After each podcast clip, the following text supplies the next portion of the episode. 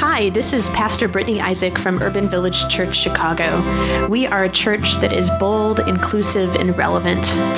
I know that many of you out there are hungry for a gospel message of healing and wholeness, a message that leads to a life transformed by Christ. I hope that this podcast does just that. And if it does, would you please consider making a financial gift that will support this gospel inclusive ministry? You could do that by going to urbanvillagechurch.org forward slash give. Thanks so much and have a blessed day. This morning's scripture reading comes from the book of James, chapter 1, starting at verse 19. You must understand this, my beloved. Let everyone be quick to listen, slow to speak, slow to anger, for your anger does not produce God's righteousness. Therefore, rid yourselves of all sordidness and rank growth of wickedness, and welcome with meekness the implanted word that has the power to save your souls. But be doers of the word, and not merely hearers who deceive themselves. For if any are hearers of the word and not doers, they are like those who look at themselves in a mirror. For they look at themselves, and on going away immediately forget what they were like. But those who look into the perfect law, the law of liberty, and persevere, being not hearers who forget, but doers who act, they will be blessed in their doing. If any think they are religious and do not bridle their tongues but deceive their hearts, their religion is worthless. Religion that is pure and undefiled before God the Father is this to care for orphans and widows in their distress, and to keep oneself unstained by the world. This is the word of God for the people of God. Hey, y'all, how are you? I'm hopped up on cold medicine, so this is going to be fun. Uh, my name's Brittany, I'm the pastor, and um, let's begin today with some prayer.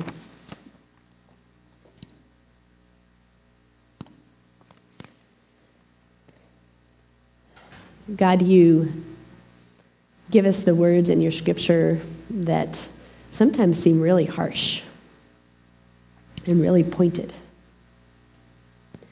Open our hearts to this book of James.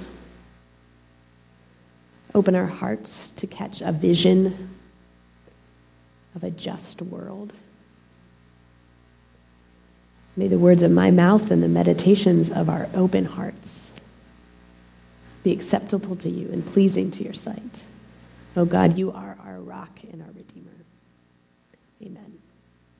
Amen. so, when I did um, my student teaching a number of years ago, I discovered that I really enjoyed working with middle school students. And once I graduated, I only applied for jobs at middle schools. I got really lucky and ended up at this fantastic middle school. That um, that fall it was announced that they had won the one of the they were one of a few national blue ribbon winners, and I believe it was in thanks to this thanks to this incredible leadership by the principal, Dr. Carol Stack. Um, she immediately stood out to me, even in the job interview. She, it was clear that she commanded the room. There was this healthy rapport between her and staff. Um, and I didn't sense fear from them um, or resentment, but just a lot of respect. Everybody wanted to like be great. Um, as I spent time listening to her in one on one conversations and in faculty meetings, I too started to catch this vision of a school that she wanted to build. It wasn't just enough that we were a, a blue ribbon winner. She wanted to have way, find ways for us to resource um, more of the vulnerable students. She wanted to beef up our basketball team. She wanted us to um, have a spelling bee champion. Um, it was clear that each of us had a part to play. Each of us were to get our hands and feet dirty to build this vision of a school that she cast. this is a small way of saying this is what happens when we pray. When we spend time with God, when we significantly sit and listen with God, we begin to catch this vision. This vision that is so much bigger than ourselves. We catch it when we take communion. We catch it when we read scripture. We catch it when we talk and pray with one another. This vision that God has, we are all to participate in it, all to get our hands and feet dirty and do something about it. This is kind of um, what James was talking about in our scripture passage today. James is an interesting little epistle. Some people call it an epistle, others call it a wisdom book like Proverbs or Ecclesiastes. Traditionally, a lot of people thought that it was written by Jesus' brother, James. Um, it could be. It also might be have been written by uh, Jesus' cousin or somebody else. We, we don't really know. But what we do know is that he was writing it to Jewish Christians who had, had fled, who had been scattered outside of Israel. And the author really wanted them to mature in their faith. Just a couple of sentences before in verse 6, um, James tells them to seek God's wisdom, which another way of that is to, to say to pray, right? To seek God's wisdom, to, to catch the vision that God is casting. James knew that maturing in faith, it's, it's an intentional journey of opening ourselves to God's wisdom and guidance and vision for this world. And, and as Christians, when we look in the, um, to Jesus, the pioneer and perfecter of our faith, we see over and over again that a mature faith rooted in seeking God's wisdom through prayer leads us to doing something, right? Jesus, he spent a lot of time in prayer, and he also spent a lot of time with people, listening to them, reaching out to them, healing them. And so James is saying we want to be not just hearers of the word, but also doers. This vision that Jesus cast, he calls it the kingdom of God. And it can only happen when we all participate in it. When we march for justice, or when we serve um, in a soup kitchen, or when we care for others who are um, grieving this is all part of bringing together the kingdom of God. James wanted to make sure that early Christians knew that faith wasn't just this checklist read scripture, check. Look really holy, check. Like that wasn't the point. The point was that scripture and prayer, that these were things that allowed us to grow more in love with God and catch that vision, right? So the point of Christianity is maturing in our faith. It's transformation, right? It's being builders of this thing we call the kingdom of God. Um, so this is what Jesus came to proclaim. This is the vision he cast. Desmond Tutu calls it God's dream. Now, you guys might be thinking about right now, well, uh, Brittany, we're supposed to be talking about praying. Why are you talking about doing? I already do enough. I need to learn how to pray. Well, this week, what we're talking about, it, can you bring up the um, slide that's the order of um, prayer? We've been looking at this collect, and um, we've kind of been working our way through. And this week, we're in the so what portion. God, we want you to do these things so that, I, I didn't mean so what, so that, so that this can happen.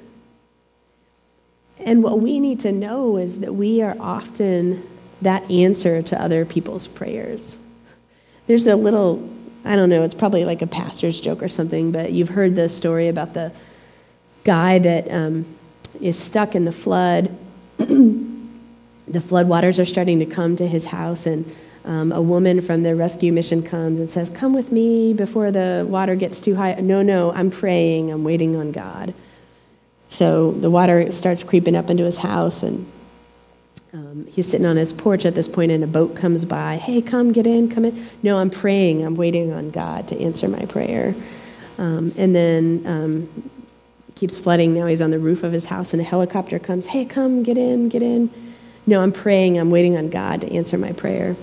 So then um, the water keeps going and he drowns and dies. End of story. No, not really. Um, and he gets to heaven and he says, God, I prayed and prayed and prayed. Why didn't you answer my prayer? And God's like, What are you talking about? I sent a rescue team, a canoe, helicopter, right? We are each other's answers to prayer, right? And it's important that we realize that our actions have those implications. During the civil rights movement, Rabbi Abraham Heschel marched um, in Selma, and he said, When I marched in Selma, I felt my legs were praying. I felt my legs were praying.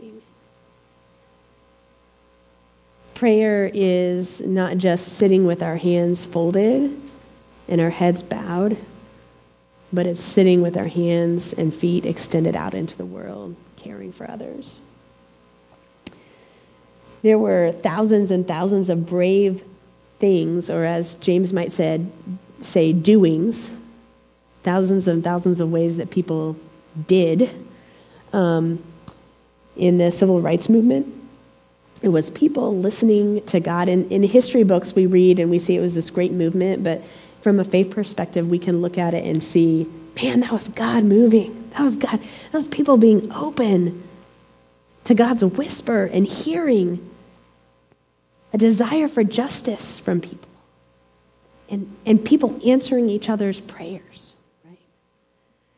So there were um, thousands of ways that this happened. I want to I want to tell one small way that this happened. When I was in seminary, we had a retired bishop in residence. His name was Bishop Bevel Jones. And he taught some of the UMC polity courses and I think this is the guy. Um, no, I won't say that. Never mind. He taught some of the UMC polity courses, and I'll be honest, he was retired, Southern preacher, good old boy. So I wasn't sure what to do with him, right? I mean, it can go in either way, let's be honest. Just the Christian thing, right? Like, you just aren't sure. Um, but I actually found out he was a really awesome guy. In 1957, he was in his early 30s. And he was serving a church that he planted, by the way, which is also really cool. Um, and Bishop Jones, he was one of 80 Atlanta clergy folks that published a statement known as the Minister's Manifesto. So, just to remind you of some history, this was 1957. In 1954, three years earlier, was the Supreme Court ruling for integration in Brown versus the Board of Education. And there was this massive resistance across the Deep South as individual states declared that they would continue to segregate education. It's kind of, it was kind of like, but way worse, like when healthcare reform passed and states were like, we're not doing it, right? It was just resistance. Um, in uh, Georgia, the legislature passed a constitutional amendment allowing public schools to become private if there was a court ordered um, desegregation. So then, if they were private, they didn't have to desegregate. Following the violence um, to desegregate Central High School in Little Rock, Arkansas, these 80 ministers had this manifesto printed in Atlanta papers.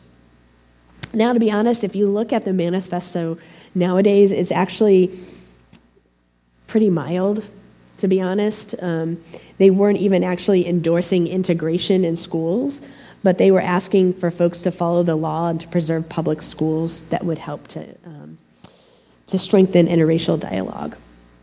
So back in 2007, it would have been the 50th anniversary of this manifesto. NPR did a retrospective on the statement, and the Reverend Joseph Lowery, who um, is also a United Methodist minister, so that's kind of cool. Um, he's a renowned civil rights leader and the founder of the Southern Christian Leadership Network. He um, was talking, and he said that this manifesto may seem mild and cautious in retrospect, but it was bold for the time, and it had a sobering and calming effect on people across the South. I want to read you just a little bit of this letter because when I was reading this, I was like, oh my gosh, it's like they read the book of James and then wrote this letter, which makes sense because they were like all ministers, right? But so they begin the letter by saying that they were writing in a spirit of deep humility and penitence for our own failures which I thought was pretty beautiful. And they closed the letter this way Our difficulties cannot be solved in our own strength or in human wisdom. It is appropriate, therefore, that we approach our task in a spirit of humility, of penitence, and of prayer. It is necessary that we pray earnestly and consistently that God will give us wisdom to understand His will that he will grant us the courage and faith to follow guidance of his spirit, To such, a pray, to such prayer and obedience, we would dedicate ourselves and summon all men of goodwill. Didn't that sound like kind of James, right? Like, if we are rooted in prayer, they really felt if they were rooted in prayer and God's wisdom, then the, the, the right answer was very obvious. If we could all have just been rooted in prayer. Their action, being a doer of faith, it was a small piece. I'm not, I'm not trying to overplay, um, and especially the, um, because Bevel Jones is white, I'm not trying to make it be like, oh, but it was a small piece of him doing what God called him to do to help the civil rights movement, right? There were thousands and thousands of people who prayed and then who lived out their faith. We saw um, three weeks ago the picture of the children who were arrested, right? Black children who were arrested. That was an answer to someone's prayer because it pushed the movement forward. We saw, uh, we've talked about uh, people that marched and sat at um, counters. They, those folks were acting out of their faith. They were living into being an answer to God's prayer, to prayers to God. They were helping to usher in the kingdom of God, right? Now it's beautiful to look and see, like, oh, that was so awesome. But also, like, we're not there yet, right? There's still work to do. We have not yet dismantled, as Daryl pointed out, we have not yet dismantled white supremacy, right? Uh, there's still this pervasive issue of gun violence in our country. And I see another movement that's getting built with students in Florida. Check out this sign. Is a picture coming up?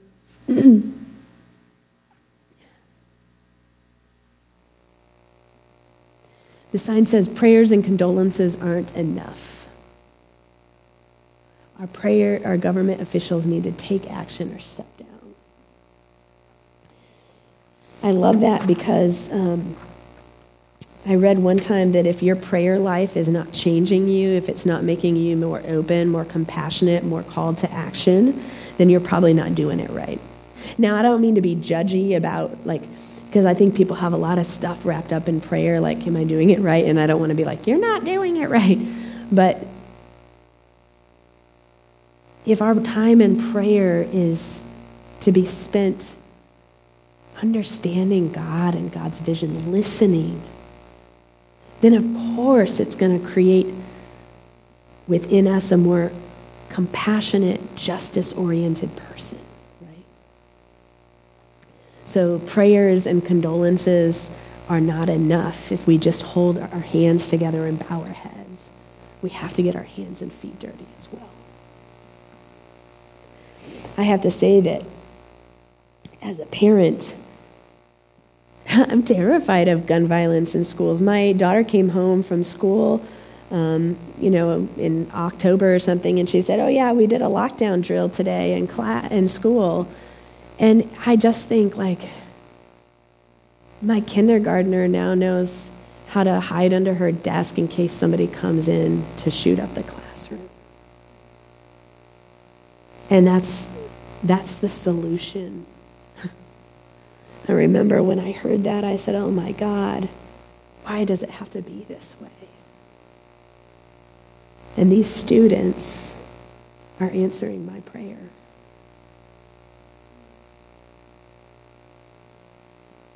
This is how prayer works, folks.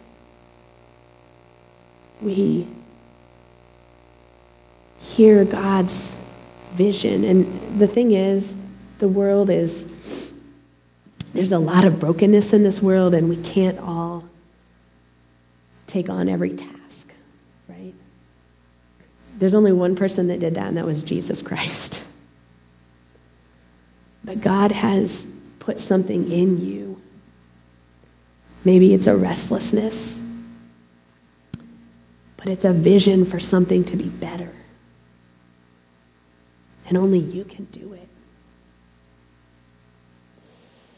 I want to end with um, we've been doing prayer practices, and so I want to end with a prayer practice that has to do with hands. I've been talking about how our prayers are lived out in our hands and our feet. So I want you to think about your hands and um, what only you and your hands can do that God has gifted you to do. It might be environmental justice, it might be. Um, what's the thing you're working on? The tran- transformation project? Re- Reformation project? I, I, don't even know. See, there's so many issues, right? It might be um, health care, it might be. Um, we have someone in our congregation that wants to discover new medicines. God has gifted you to do something with your hands that only you can do. So I want you to center yourself and look at your hands.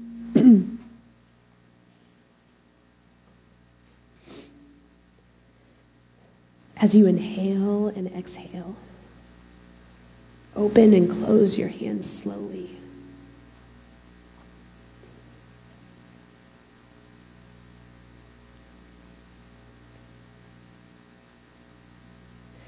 Think freely of all the things your hands have touched in your life.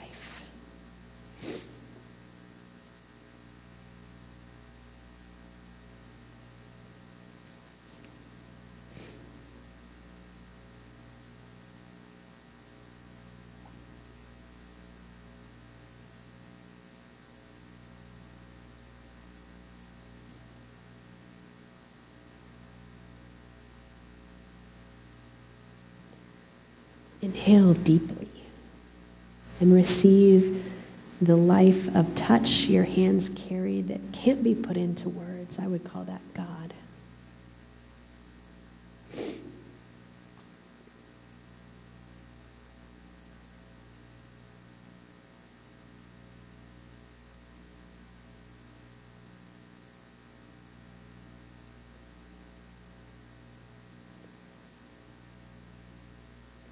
As you move on with your day. Try to emanate what your hands carry without saying a word, what your hands are called to do without saying a word.